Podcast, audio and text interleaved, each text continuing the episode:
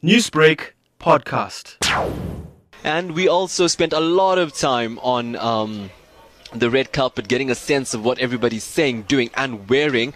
And uh, wasn't it a fashion spectacle of note? And you can check out our Twitter page. We've got Taliesha Naidoo, who's been tweeting so much of pictures that's basically breaking Twitter. You can go ahead. We've just see Chief Justice Mogoeng Mogoeng making his way to the Parliament precinct as well. Yes, you can go through to Twitter to have a look at the um, the, the, latest from the red carpet.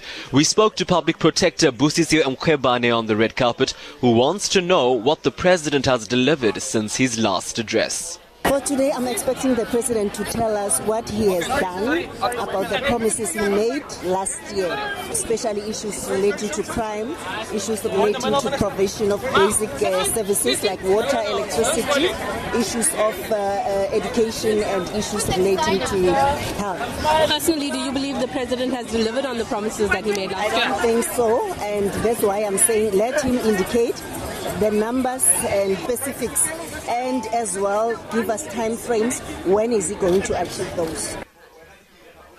That was Public Protector Busisiwe Mkhwebane talking to Newsbreak's Taliesha Naidoo. Newsbreak exclusive. Newsbreak exclusive.